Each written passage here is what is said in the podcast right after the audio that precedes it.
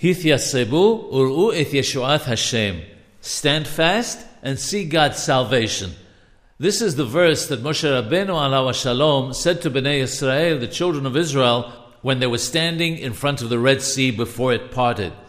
It says in Sefer Benayahu that the Rashi Teboth, the acronym of the words Et Yeshuat Hashem, is also the acronym of Abraham, Yitzhak, and Yaakov. Abraham, Isaac, and Jacob, Aleim Shalom. This hints at the fact that we were redeemed in their merit. Rabbeinu the Hida writes that the word Hithyasebu is 513 in Gematria, which is the same as the words Hathan and Kala, bride and groom. This is a hint to what our rabbis of blessed memory said that Adam. Matching a husband and wife is as difficult as parting the Red Sea.